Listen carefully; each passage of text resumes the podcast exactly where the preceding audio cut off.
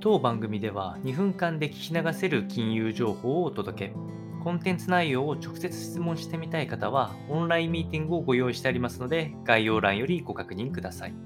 本日のテーマは、FRB と米財務省緊急貸出プログラムを検討、預金者保護でという話が出てきております。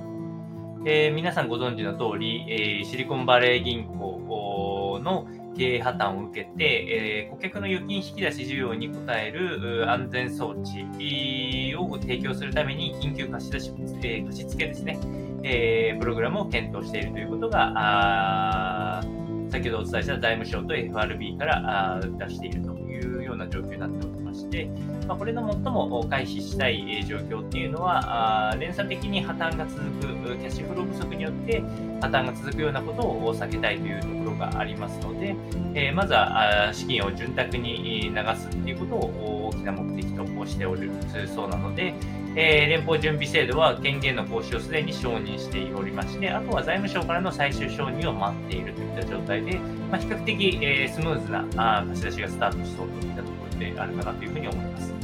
確かに、えーと、キャッシュフロー自体は本当にすぐ取り出さないとあんまり意味がないところもあると思うので、なるべく早い段階で、えー、この窓口のえー、開業ないし、アクセス緩和をしてもらうということが大事かと思います。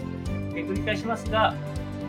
もともとシリコンバレー銀行っていうのは、あテック企業、特に新興企業向けの貸し出しがメインとなりますので、まあ、多くの預金者、顧客っていうのは大きな影響を受けづらいっていうふうには考えられてはおりますがあ、今後破綻の、ね、連鎖がないことを確認する必要があるかと思いますので、参考にお届けをいたしました。